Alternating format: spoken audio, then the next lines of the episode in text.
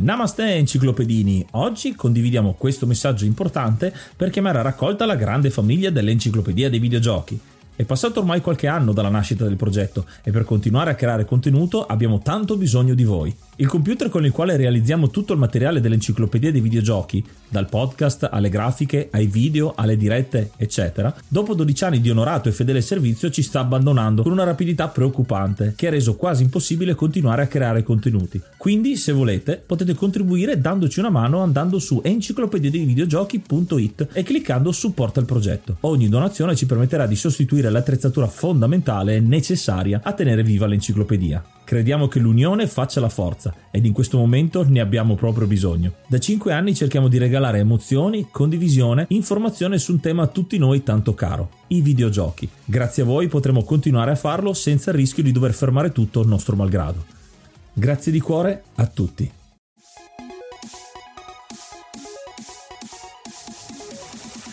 Namaste, benvenuti ad un nuovo episodio dell'Enciclopedia dei Videogiochi. Io sono Ace. E io sono Yuga. Nel podcast di oggi parleremo di GoldenEye 007. Oh, un gioco richiestissimo, uno dei primi veri e propri shooter FPS per console, uno di quelli che sicuramente ha portato avanti il genere. Abbiamo introdotto abbastanza FPS in questa stagione, questo è un altro che ci avete consigliato tantissimo e infatti se volete consigliarci altri giochi avete Spotify potete rispondere alla domanda che trovate sotto ogni episodio, ce ne sono diverse, ma sugli episodi regolari mettiamo quella relativa a giochi nuovi da trattare. Sentiamo anche i contributi di questo gioco fatti da Ark. GoldenEye è stato il primo FPS a cui abbia giocato e è stato il primo FPS che mi ha veramente preso e mi ha fatto piacere quel genere di videogiochi. Senza parlare della possibilità di giocare in multiplayer locale con i miei amici, con mio fratello soprattutto. Veramente dei bei ricordi di quel gioco. Tuttora ogni tanto quando riesco a organizzarmi tiro fuori il vecchio Nintendo 64 per giocarci. È stato stato rivoluzionario all'epoca. Una cosa così non si era vista ancora. È un po' complicato nei controlli, soprattutto per determinate missioni dove c'era necessità di, la necessità di essere molto precisi. Ricordo quella del treno che era quasi impossibile da finire a livello hard. Però a parte quello è stato veramente veramente un bel gioco. Mi è piaciuto tantissimo e mi piace tantissimo tuttora. Dal Growl io di GoldenEye ho dei ricordi fantastici, facevo l'università, avevo circa 20 anni e il sabato sera dopo aver depositato la mia dolce fidanzata a casa sua, aver fatto il mio dovere di bravo moroso, andavo a casa di un mio compagno di università verso mezzanotte l'una dove c'erano degli altri che si radunavano lì e passavamo le nottate a fraggarci a GoldenEye divertendoci come matti. Io ero il peggiore ma lo ricordo veramente come un periodo delle nottate divertentissime. A proposito di questo racconto, spero che parlerete anche appunto della modalità multiplayer locale che era implementata benissimo e con la quale io, ma penso milioni di giocatori si sono divertiti veramente un casino. Grazie per tutto e complimenti ancora per il lavoro. Ciao ciao. E da Vanak.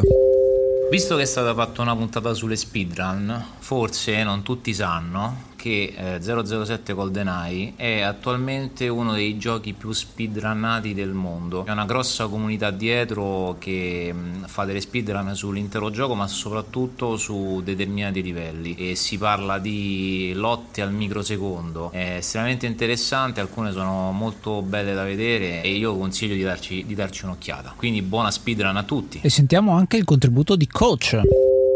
Ciao Ace, ciao Yuga, ciao ascoltatore dell'enciclopedia. Da fanatico degli FPS anni 90, GoldenEye è una pagina che attendevo da tempo, per tante ragioni. Intanto ho sdoganato il cliché che questi giochi funzionino assolutamente solo su un computer con tastiera e dopo anche mouse. In più, questo gioco ha diverse chicche di gameplay che ora nel, nel 2022 diamo per scontate, ma allora non lo erano affatto per esempio ricaricare le armi oppure avere la mira libera. Se ci aggiungiamo una IP come quella di 007 che è un gran filmone GoldenEye con la title track di, cantata da Tina Turner e il nostro agente segreto interpretato da Pierce Brosnan non può che uscire un titolone. Ciao a tutti. Inoltre per rimanere sempre aggiornati con gli episodi e con i progetti dell'enciclopedia dei videogiochi potete seguirci sempre su Instagram dove ogni giorno esce qualcosa a riguardo. Quindi potrete essere sempre al pari passo con l'enciclopedia. Ed inoltre se volete supportare il nostro progetto potete farlo seguendo il link in descrizione o andando su enciclopedia dei videogiochi.it per accedere al sito di Kofi e lasciarci non un coffee, non un caffè, bensì una bella birra e entrare a far parte un po' dell'ambiente dell'enciclopedia dei videogiochi che ormai sta davvero raccogliendo un sacco di consensi, siamo davvero orgogliosi di tutto questo. E quindi se volete supportare fate come i mecenati che sono Rick Hunter, Coach, Tavio, Ark, Vanak, Craven, Herschmidt, Growl e Sukhoi 47, siete sempre di più, grazie a tutti quanti. Se volete supportarci trovate tutti i link. E ora prepariamo i silenziatori per le nostre pistole, immergiamoci nelle atmosfere da agente segreto di questo GoldenEye 007 ascoltandoci uno dei brani della colonna sonora.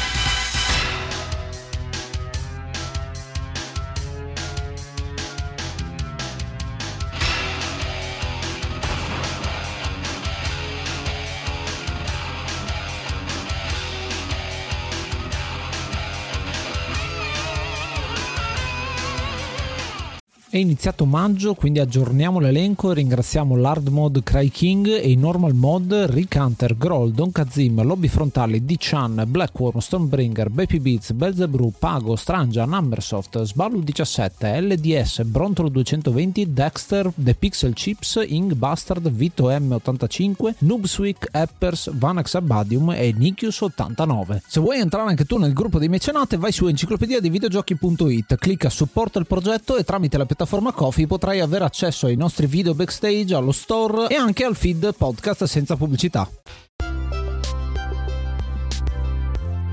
Il gioco di oggi è GoldenEye 007, un gioco sviluppato dalla mitica Rare e pubblicato da Nintendo inizialmente per il sistema Nintendo 64 e poi successivamente anche per Virtual Console dove si può ancora scaricare. Ed è un videogioco tratto dall'omonimo film appunto di James Bond GoldenEye 007. La cosa molto particolare è che a rispetto a molti giochi alla nomea che hanno molti giochi ispirati a altri media come ad esempio i film è che non sono all'altezza sono molto brutti. GoldenEye rivoluziona e contraddice questo stereotipo perché, come anticipato prima, è considerato non solo come uno dei migliori sparatutto in prima persona per quanto riguarda le console, ma anche uno dei migliori tie-in, ovvero trasposizioni videoludiche di un film della storia. Questo è dovuto a tanti fattori, perché giustamente c'è Rare dietro che era famosa per Donkey Kong Country, di cui abbiamo già parlato, e di Killer Instinct, un arcade che è uscito nel genere di fighting game ed è stato molto apprezzato, continua a essere ancora tutt'oggi apprezzato, ma soprattutto uno dei fattori che ha reso questo gioco unico è che è uscito ben due anni dopo il film omonimo. Il film appunto esce nel 95 e all'inizio del 95 si comincia a intravedere la prospettiva di fare questo gioco, quindi ci sono voluti tre anni di sviluppo effettivamente completi per poterlo portare avanti perché anche siamo tra la quarta e la quinta generazione di console. L'idea originale era di fare un platform su Super Nintendo, quindi molto simile all'approccio usato per Donkey Kong Country, mentre poi la stessa Rare, visto che non aveva assolutamente voglia di fare questo gioco, perché nessuno era appassionato di James Bond, fin quando un eh, Martin Hollis, che era sviluppatore di Killer Instinct associato, si mette a fare la pitch appunto per diventare direttore gli dicono sì sì, progetto libero, fallo tu, perché appunto lui è un appassionato del franchise. E quindi in due anni di tempo subisce tantissime modifiche questo gioco gioco, però l'idea è quello di fare un gioco 3D, un FPS che dapprima doveva essere on rail, quindi stile Virtua Cop con i movimenti automatici, mentre poi diventa un vero e proprio first person shooter con il free roaming, non con l'open world con livelli giganteschi, ma con eh, un bel sistema che ancora tutt'oggi è apprezzato. Ecco. Una caratteristica che contraddistingue lo sviluppo di questo GoldenEye da parte di Rare è l'inventiva, l'innovazione che volevano portare perché questo gioco appunto era una, una sfida perché è considerato è stato un po' il primo sparatutto in prima persona per console erano già famosi per PC perché i giochi all'epoca erano i Doom e Quake che dominavano il mercato. E quindi su console invece era snobbato anche per questioni di, proprio di controller. In questo caso il Nintendo 64 nonostante la sua forma particolare e non ancora ottimizzata se vogliamo dire per questo genere cerca di ampliare di trovare degli escamotage per farlo funzionare. Infatti anche le prime idee come diceva Ace di accostarlo a un rail shooter per semplificare un po' le cose. Invece così non è stato Nintendo si è opposta e quindi è stato trasformato in uno sparatutto in prima persona. E una delle curiosità che riguarda la ricerca di queste innovazioni è anche dal punto di vista della ricarica delle armi. Una delle idee che circolavano era di poter ricaricare le armi staccando e riattaccando il rumble pack del controller Nintendo 64 anche questa idea è stata scartata perché è molto macchinosa però si vede anche già da questi elementi come cercassero come puntassero a fare un lavoro certosino vista anche la certa libertà che gli era stata data per ricreare le scene del film e non solo quindi come succede in altri tie-in usare delle missioni aggiuntive che non riguardano che non sono nel film ma che aiutano a dare elementi aggiuntivi in modo da essere anche più appetibile. Davvero un grande lavoro di sviluppo e che effettivamente questi tre anni si sono resi necessari. Sì si sono resi necessari anche perché il Nintendo 64 non è ancora uscito è in vendita solo dal 96 e uscirà in Europa nel 97 quindi c'è ancora un bel po' di tempo prima che arrivi sugli scaffali e gli stessi sviluppatori non sanno neanche le spec le caratteristiche per poter creare un gioco e non sanno neanche come è fatto il controller perché deve ancora venire fuori la presentazione che avverrà nel novembre del 95 quindi inizialmente decidono di utilizzare quello che già c'è sul mercato cioè il Sega Saturn e di implementare di usare il controller del Sega Saturn come base di programmazione diciamo di quello che era il movimento. Un elemento molto strano perché appunto prendiamo un esempio di Sega per fare un gioco per Nintendo 64 quindi la console war che continua a esserci con un po' di spionaggio industriale che renderà i controlli molto diversi da quelli a cui siamo abituati oggi. Se pensiamo che questo gioco è spesso considerato male dai cultori perché è invecchiato male rispetto a quello che offrono tanto gli altri FPS su console in realtà bisogna considerarlo un po' a 360 gradi perché al tempo non c'era quasi nulla su console di FPS c'era Turok che era uscito da poco tempo che è comunque abbastanza limitato nonostante sia un ottimo gioco. Ma se pensiamo alla rivoluzione negli FPS su console è stata data dal DualShock di PlayStation quindi il doppio analogico. Quando esce appunto la notizia del unico analogico presente sul controller del Nintendo 64 si è deciso di far girare i controlli in una maniera molto molto interessante che secondo me si sposa bene poi con la tipologia di gioco. Non stiamo parlando di Doom e di Quake dove sei uno che va in giro corre e uccide tonnellate di nemici ma sei un agente segreto molto più meticoloso e tattico. E questo si traduce poi nei controlli di gioco. Noi abbiamo la cloche l'unico analogico per poterci muovere avanti e indietro e ruotare a destra e a sinistra. Per fare lo strafe per guardare in alto e in basso e soprattutto per fare il colpo preciso abbiamo i tasti C insomma quelli che stanno nel controller giallo e il bumper quindi il grilletto per poter fermarci e poter utilizzare poi la cloche per poter puntare nella direzione giusta. Un punto di forza di questo gioco è che si discosta dai classici FPS dell'epoca come i già citati dove spari e corri per una, una giocabilità più intima più da agente segreto e più sul realismo. Infatti questo gioco un po' ha creato il genere degli sparatutto moderni come poi Medal of Honor Call of Duty successivi. E di conseguenza la ricerca di questo realismo si vede anche dal sistema di bersaglio. A seconda di dove vengono colpiti i vari nemici che si incontrano nelle missioni avranno delle reazioni differenti. Si aggiunge una personalizzazione un atto di realismo. Infatti colpendo ad esempio sulle braccia o sulle gambe faremo cadere l'arma o faremo cadere letteralmente il nemico. Invece colpendolo in testa si faranno i più danni. E si simula veramente l'headshot il colpo in testa per risparmiare anche munizioni perché un'altra grossa differenza che c'è tra gli altri sparatutto è che le munizioni e le risorse disposizione del nostro personaggio 007 sono limitate. Non abbiamo più munizioni infinite, armi devastanti, abbiamo armi molto realistiche, ovviamente, risorse limitate e questo incentiva una componente di stealth perché anche il rumore è molto importante. Noi non potremmo girare sparando all'impazzata, anzi, potremmo farlo, ma questo allerterà molto più facilmente tutte le guardie all'interno dello schema e ci renderà la missione estremamente difficile perché ci rincorreranno da subito. Quindi è premiato un approccio più stealth con armi a silenziatore o anche colpi all'arma bianca in modo da sconfiggere eh, i nemici facendo meno rumore possibile. Una cosa molto interessante che anche qui aggiunge all'immersione di un film di spionaggio. E l'intelligenza artificiale dei nemici è per quanto rudimentale al giorno d'oggi ottima perché parliamo di un genere l'FPS in cui i nemici erano solitamente appena ti vedo ti comincio a sparare ti corro incontro. Qui in realtà c'è un pochino più di intelligenza, nel senso che i nemici possono se guardano qualcuno dei loro compagni che viene colpito e sentono il rumore si metteranno a suonare l'allarme, quindi vanno via da te, scappano da te per chiamare altre truppe per dar manforte e cercare di fermarti. Stiamo parlando appunto della preistoria, diciamo, dell'intelligenza artificiale, però effettivamente è uno dei primi giochi che crea questa sensazione di realismo aggiuntivo e questo poi ricalca quello che succede effettivamente nelle scene d'azione dei film. Tantissimo del film è messo all'interno di questo gioco, non solo come level design, perché i ragazzi mentre stavano creando questo gioco hanno potuto assistere alle riprese del film che ovviamente era in fase avanzata di produzione e quindi hanno ricreato con il level design esattamente le location del gioco. E proprio questo approccio del level design prima ancora di creare le missioni è stata considerata una cosa anti-game design, cioè prima creo il livello e quindi è molto realistico con stanze anche che non servono a niente perché effettivamente ci sono e la parte di game design, quindi di decisione di quali sono gli obiettivi, dove mettere i vari bonus, i vari collezionabili che ci sono appunto le munizioni eccetera eccetera, vengono messi dopo, quindi c'è un approccio molto meno lineare alla tipologia di gioco e ancora di più realistica perché appunto tu da agente segreto che devi essere stealth a volte ti trovi a fare i salti mortali per entrare dentro una stanza e poi non serve a niente entrare dentro quella stanza. Non c'è mappa, non c'è modalità di controllare esattamente dove andare, dove è l'obiettivo, ma ti viene detto a livello generale sull'orologio che abbiamo, che è un altro elemento importante di 007 e dobbiamo insomma utilizzare il cervello un pochino di più in questo titolo. Questo approccio nell'usare il cervello più che i muscoli per proseguire all'interno delle varie mappe si vede proprio negli obiettivi. Non c'è il classico inizia il livello e lo completi quando hai eliminato tutti gli avversari, tutti i nemici. In questo caso ogni mappa ha un determinato numero di missioni, di obiettivi che dovranno essere raggiunti e appunto non solo trova la chiave per aprire la porta, ma obiettivi strategici, proprio come nel film, come si confà a un film di spionaggio, un'azione di spionaggio. Togliendo un attimo il fatto che sia preso da un film e quindi conosciamo bene o male quello che c'è da fare, il fatto di andare a prendere oggetti chiave, disattivare un computer, raccogliere informazioni, salvare degli ostaggi, il non colpire gli ostaggi, anche parte di missioni secondarie all'interno dei livelli, aggiunge tensione, pathos e anche un certo feeling eh, più strategico, perché appunto non possiamo andare a testa bassa anche per i suscitati problemi nello sparare all'impazzata. E dunque un altro approccio estremamente diverso e che discosta ancora di più questo genere di FPS da quelli del tempo. Poi c'è anche l'elemento rare, perché appunto stiamo parlando di un team guidato da uno che non aveva mai guidato un team prima, Martin Hollis, e da tutte persone che effettivamente erano anche alla prima esperienza, soprattutto per quanto riguarda gli FPS, quindi hanno veramente potuto pensare fuori dalla scatola proprio perché la scatola non esiste in quel momento. Un altro approccio è quello della grafica, perché sì, stiamo parlando di Rare e Rare aveva i computer della Silicon Graphics con cui è stato realizzato Donkey Kong Country, ne abbiamo parlato col Dottor Game in puntata. Questi computer servono per creare i modelli di gioco e quindi vengono creati prima i livelli, prima i vari personaggi che ovviamente devono essere presi dagli attori, quindi Pierce Brosnan eh, e gli altri insomma che fanno parte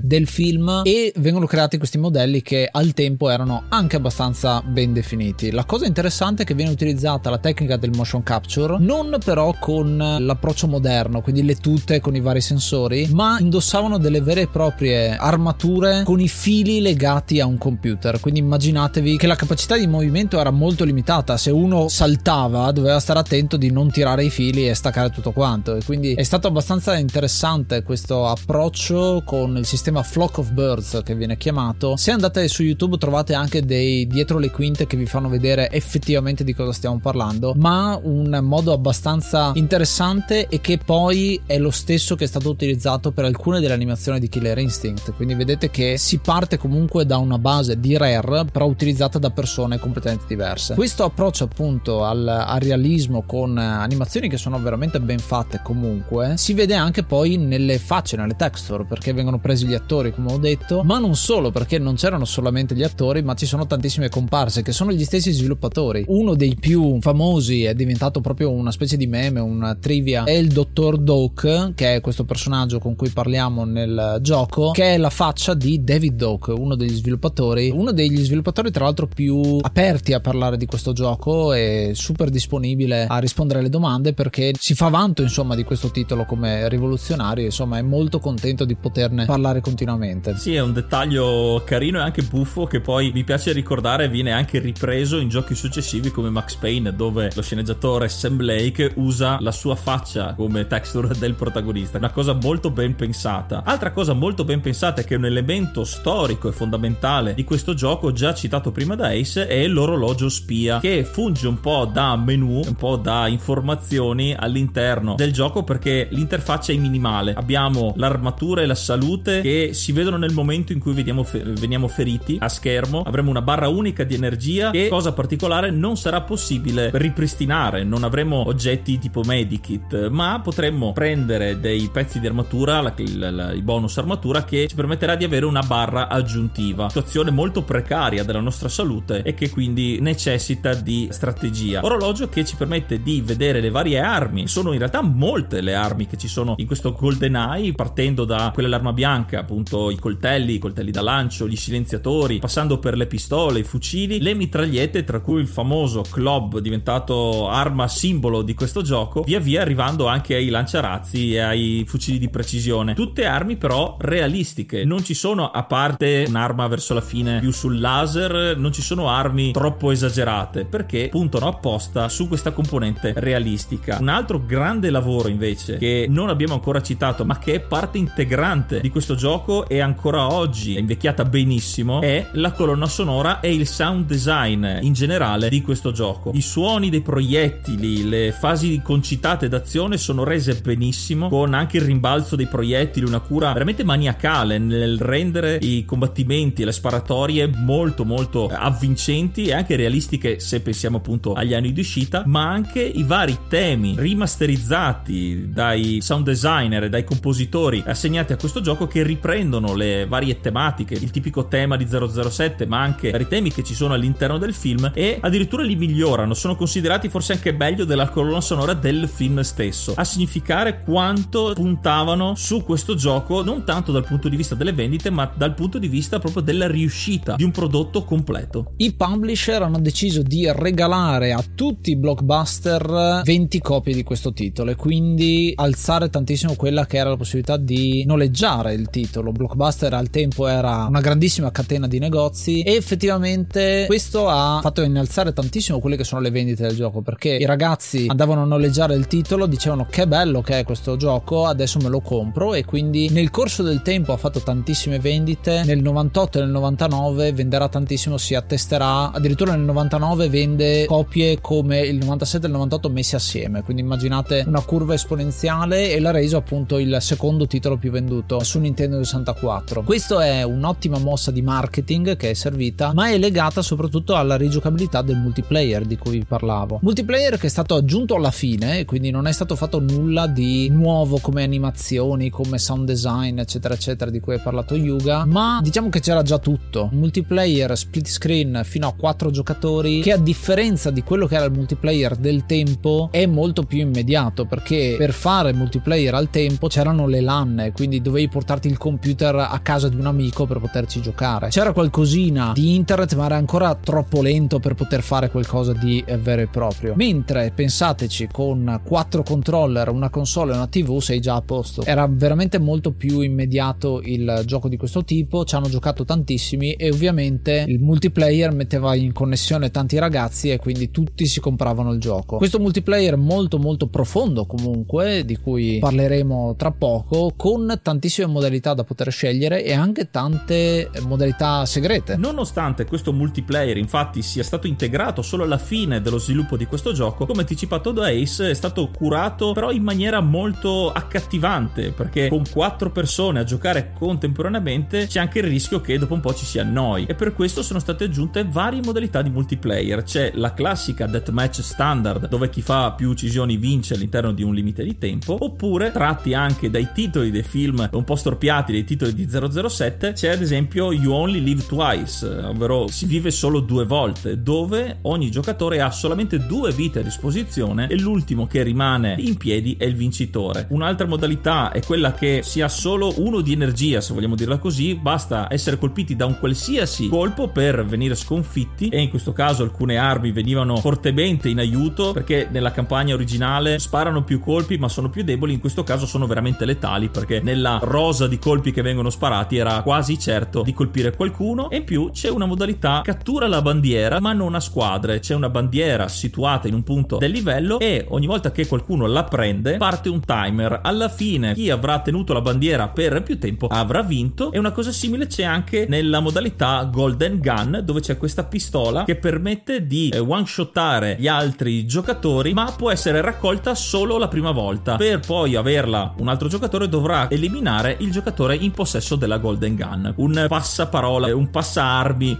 alla ricerca di quello con l'arma più forte. Questa varietà unita alla possibilità di giocare in 4 che forniva il Nintendo 64 ha fatto la fortuna di questo gioco e anche proprio della console stessa che si ritrova a rivaleggiare con mostri sacri della versione PC ed essendo le console ancora più estese come possesso da parte dei giovani più giocate è davvero un punto cruciale. Una curiosità sul uh, multiplayer è che non tutti possono essere James Bond, l'agente 007 e invece sì perché quello che hanno fatto gli sviluppatori all'inizio Martin Hollis ci ha riso tantissimo perché effettivamente c'è nella cartuccia questa cosa ovvero l'utilizzare i vari attori che hanno interpretato l'agente 007 quindi Sean Connery, Roger Moore e Timothy Dalton. Sono tutti presenti all'interno del gioco ma poi Nintendo stessa ha detto no toglieteli perché sennò bisogna pagare anche questi attori. Invece di togliere hanno tolto semplicemente il trigger però loro ci sono all'interno. Hanno optato però per altri personaggi selezionabili tra cui ad esempio viene in mente Odd Job che è un personaggio apparso nel terzo film di James Bond è il classico henchman il, lo scagnozzo grassottello asiatico con il cappello che taglia al Kung Lao di Mortal Kombat che è presente nel gioco ma è anche uno dei personaggi più odiati all'interno del multiplayer perché è basso. E quindi il puntamento automatico nella versione deathmatch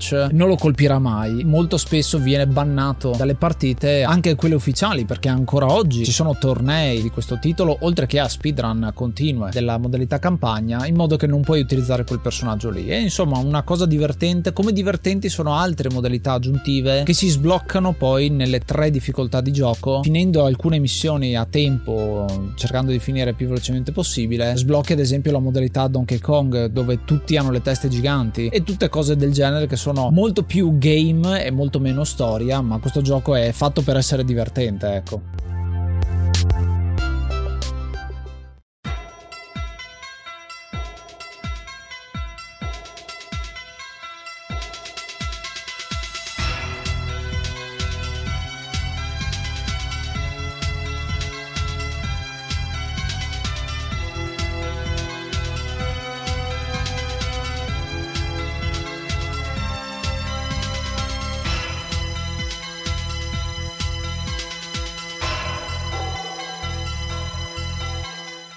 Ci stai seguendo da Apple Podcast? Ricordati di lasciarci una recensione e farci sapere che cosa ne pensi del nostro podcast. La nostra storia, quindi le prime missioni di gioco, come succede anche nel film, ci vede nel 1986 in Unione Sovietica nelle vesti di 007 accompagnati questa volta da un nostro collega sempre degli agenti 00, in questo caso 006 di nome Alec Trevelyan. Abbiamo il compito di infiltrarci in questo edificio sovietico dove stanno sperimentando delle armi chimiche segrete e quindi dobbiamo distruggere il complesso piazzando delle cariche esplosive. Però durante la missione dovremmo scappare e il nostro compagno 006 viene lasciato indietro colpito dal nemico, presumibilmente morto. E quindi le prime missioni fanno parte di, questo, di questa storia iniziale, dopodiché la timeline va avanti e la nostra storia si ritrova 5 anni dopo nel 1991. Sì, la cosa interessante di questa trama è che ricalca effettivamente quello che succede nel film, quindi lo spoiler diciamo ormai è, è, è, è bello che è andato, soprattutto perché stiamo parlando di un gioco che è uscito due anni dopo il film, quindi era già vecchio, nonostante fosse il diciassettesimo film, il primo con Pierce Brosnan e c'è stato un po' un risorgimento perché questo attore è stato tanto apprezzato, molti lo associano come il nuovo James Bond del tempo, non il Daniel Craig insomma che c'è adesso, però è una storia che continua e prosegue e ruota intorno al GoldenEye. Che cos'è il GoldenEye? È un satellite che ha addosso un'arma EMP, quindi a impulsi elettromagnetici. C'era questa nomea, questa cosa di tecnologia insomma nuova al tempo. Stanno parlando appunto di questo razzo che viene spedito nello spazio e eh, può spegnere qualunque congegno semplicemente puntando il suo disco in una delle zone. Quindi la missione continua appunto 5 anni dopo, nel 91, saremo a Severnaya in Russia cercando di capire, investigando una, una torre di controllo sostanzialmente perché sospettiamo che ci sia questo razzo che effettivamente viene lanciato, noi non facciamo in tempo a fermare la cosa e poi proseguiamo negli anni successivi. Cosa interessante è che questo gioco dura veramente tanto, cioè tra una missione e l'altra, tra una mappa e l'altra delle ventina circa che compongono il gioco, passiamo appunto dall'86 al 91, poi andiamo nel 93 quando viene lanciato effettivamente il GoldenEye, mentre poi ci spostiamo e pian piano ci facciamo strada verso questa organizzazione che sta dietro questo lancio che è l'organizzazione Janus che ci vedrà ad esempio andare negli schemi di Monte Carlo, a San Pietroburgo perché a un certo punto veniamo arrestati, quindi vedete come c'è tanto di esplorazione da un certo punto di vista, ma anche siamo sempre dentro l'azione perché veniamo arrestati, dobbiamo fuggire di prigione, abbiamo delle persone che ci ruotano intorno come Natalia Simonova che è appunto la, la, la Bond Girl del gioco e pian piano ci facciamo strada sempre a spiare le truppe del KGB. E come ogni film di spionaggio e sedazione deve avere, ovviamente c'è anche il colpo di scena. Scopriamo che il capo di, questo, di questa associazione, di questa organizzazione malvagia non è altro che il nostro ex compagno 006, presunto morto nella prima missione nell'intro del gioco. E quindi, una volta ripresoci da questo shock, dovremo andare ovviamente per la battaglia finale a Cuba dove risiede la base segreta, per poi ovviamente lo scontro finale, come succede ovviamente anche nel film. Oltre alle missioni standard della campagna single player, c'è la possibilità di sbloccare delle mappe aggiuntive con dettagli nuovi del gioco. Questo è possibile farlo finendo il gioco alle difficoltà più alte, una nella difficoltà Agent 00 e successivamente nella modalità 007, ovviamente la difficoltà maggiore. Questo dà un incentivo per la rigiocabilità, oltre al fatto di poter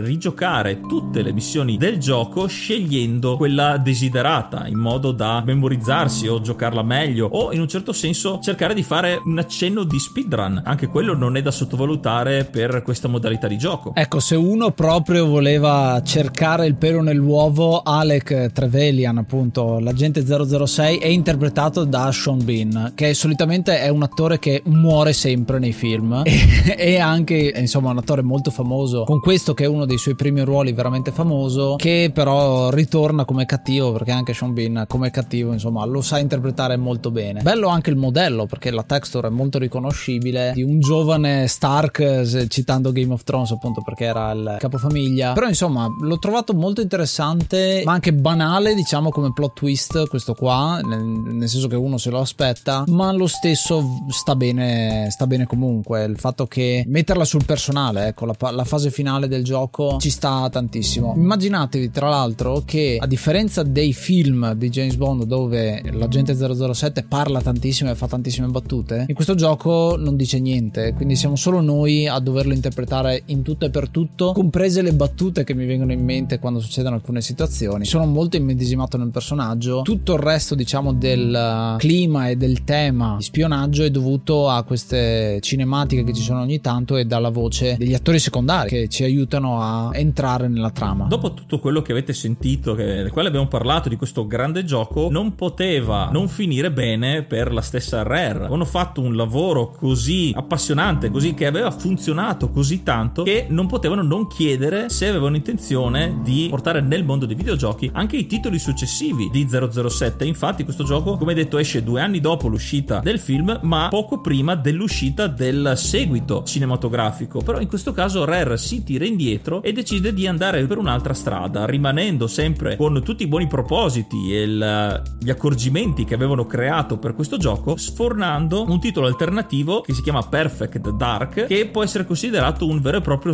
successore spirituale di GoldenEye, che infatti ne mantiene gran parte delle innovazioni. Ed è innegabile che questo gioco sia stato importantissimo e sia tuttora importantissimo anche per i giochi successivamente usciti, anche non di Rare. Infatti ci sono dei rimandi, come dicevo all'inizio, per eh, gli sparatutto moderni di adesso, Call of Duty, Medal of Honor, ma anche in altri titoli un po' più particolari come Time Splitters. Troviamo soprattutto nella componente multiplayer. Vedete quanto un gioco che dalle prospettive di base molto basse invece è riuscito a emergere all'eccellenza dei videogiochi e negli sparatutto in, in particolare. Nonostante Rare abbia preso un'altra strada con Perfect Dark, l'agente 007 ha comunque avuto altri titoli. Tomorrow Never Dies effettivamente non è mai uscito, ma nel 2010 uscirà un altro GoldenEye 007 che ha lo stesso identico titolo, ma è un gioco appunto del 2010 sviluppato da Eurocom e pubblicato su Wii. Un gioco che è una sorta di reimagining più che altro del film ovviamente e anche del videogioco, ma che ci assomiglia ben poco. È fatto da Eurocom che è famosa, adesso è una compagnia chiusa, ma è famosa per tantissime conversioni che mi vengono in mente di uh, Lethal Weapon, di James Bond Jr. addirittura ha fatto e così tante altre. È quella che ha fatto Maui Mallard in Cold Shadow per dirci. Tanti giochi tratti da franchise e poche roba completamente originale, però effettivamente si è fatta il nome così. Questo GoldenEye del 2010 verrà poi rifatto con un remake nel 2012 con 007 Legends, che è un remake di questo titolo, non del titolo originale, che è un remake che tutti richiedono a gran voce. Ci sono voci che stanno girando con addirittura dei gameplay moderni HD leaked di questo titolo per Nintendo 64, però effettivamente non è mai uscito. Chissà che sia la speranza, come sapete, quando noi facciamo uscire episodi solitamente torna a parlare, si torna a parlare insomma di, di riedizioni eccetera eccetera. Cosa interessante di titolo 2010 e del suo remake è che non c'è Pierce Brosnan, hanno sostituito l'attore originale e l'hanno fatto diventare Daniel Craig. Quindi è un attore che non ha mai recitato nel film, ma nel videogioco c'è. Un po' un anacronismo interessante, soprattutto dal punto di vista storico, capire come è stata la riedizione con questo Reloaded, appunto, che è il sottotitolo che ha avuto in Italia, mi ricordo, per distinguerlo dal grande successo in realtà che è appunto il titolo per Nintendo 64. Quindi vedete che c'è un po' di casino, diciamo, per quanto riguarda il gioco in sé e solitamente con le licenze di film succede sempre così. Chissà che venga veramente questo remake o questa remastered HD, prima o poi usciranno, ne siamo certi.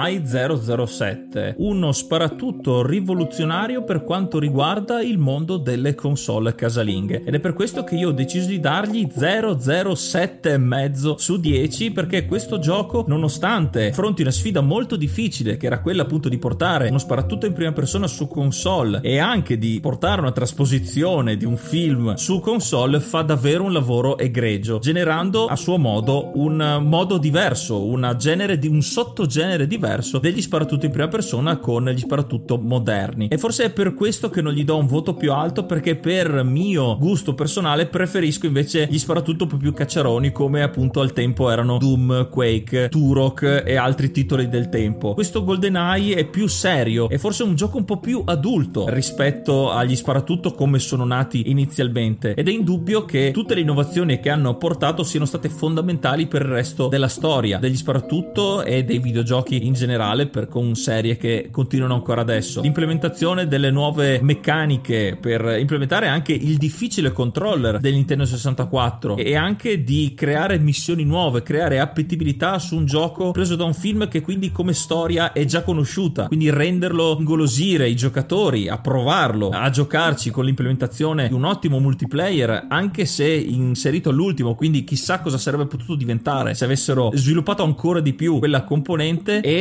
anche il, l'audio, la, la, la rimasterizzazione dei temi principali di 007 con le caratteristiche del Nintendo 64 ne hanno reso giustamente uno dei titoli più importanti di quella console. Un altro gruccio che è personale mio è che nonostante molti giochino ancora adesso con emulatore e consiglio quindi eh, soprattutto di giocarci su emulatore anche perché la cartuccia originale ormai si gira sui 300-400 dollari, è molto rara, è molto dispendiosa come averla, non è invecchiato benissimo soprattutto e anzi principalmente a mio avviso dal punto di vista grafico. Le texture sono ancora molto cubettose, i modelli sono molto cubettosi ma ovviamente essendo il 1997 non si poteva chiedere di più se vogliamo ed è forse quello eh, assieme al fatto che sia più verosimile che fantasioso il fatto per cui non mi piaccia dopo tutto così tanto. E tu Ace invece cosa ne pensi? Io ho intenzione di dare a questo titolo una PP7 e mezzo silenziata, l'arma caratteristica di, eh, del nostro protagonista con il silenziatore perché è uno degli elementi che a me è piaciuto di più. È un aspetto del videogioco FPS quello di essere stealth che qua comincia a prendere piede e poi si vedrà insomma con titoli che andranno ad espandere il genere Metal Gear Splinter Cell e tanti altri insomma che muovono in quella direzione. Ed è un gioco che a me piace tantissimo per la storia dei videogiochi perché non è stato un boom è stata una crescita regolare e esponenziale ma nel tempo comunque che l'ha reso veramente un titolo indimenticabile che ha avuto tantissime persone che ce l'hanno consigliato ecco. Quindi sicuramente è un titolo che apprezzo tantissimo e soprattutto io sottolineo ancora una volta l'audio perché per quanto sia invecchiata male la grafica dal punto di vista dell'audio dello score appunto ne ha parlato Yuga prima ma il sound design dei colpi dei rimbalzi di quando spariamo contro i muri eccetera eccetera dà proprio un feeling da film d'azione e soprattutto quella specificità che hanno i film di James Bond. Un essere azione e spionaggio messo insieme con ovviamente anche una parte amorosa che c'è sempre di intrigo però diciamo che quella è una situazione che qua si viene a ricreare e che l'ha reso addirittura più famoso in un certo senso del film stesso perché solitamente quando si parla dei film di James Bond uno parla del franchise nel totale e questo è il diciassettesimo appunto film sull'agente segreto ma è effettivamente il gioco più famoso tra quelli usciti perché ne sono usciti altri ma mai nessuno che ha avuto così tanto successo. Quindi un bel e mezzo se lo merita. Dateci una seconda occhiata perché se avete magari storto il naso perché dite sì è un fps vecchio ormai la grafica è andata provatelo con il controller del Nintendo 64 per vedere come si è evoluta la cosa e soprattutto quanto interessante è quello schema di controllo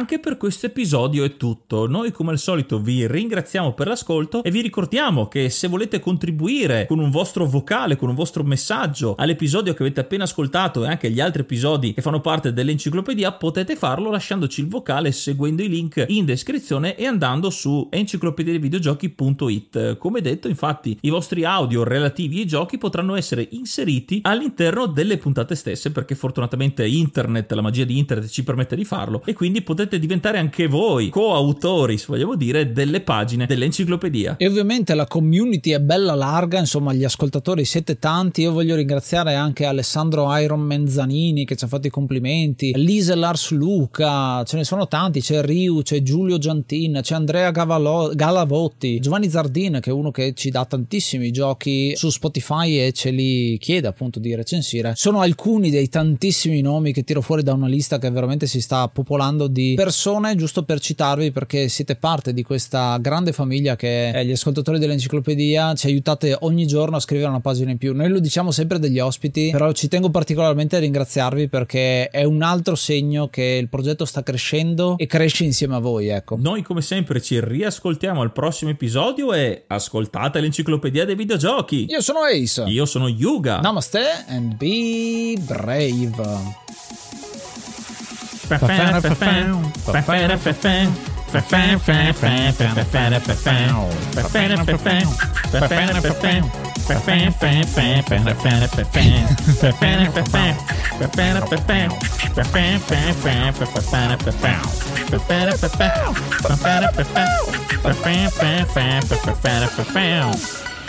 James Tonto si arma, prende lo scudo, la spada e la lancia.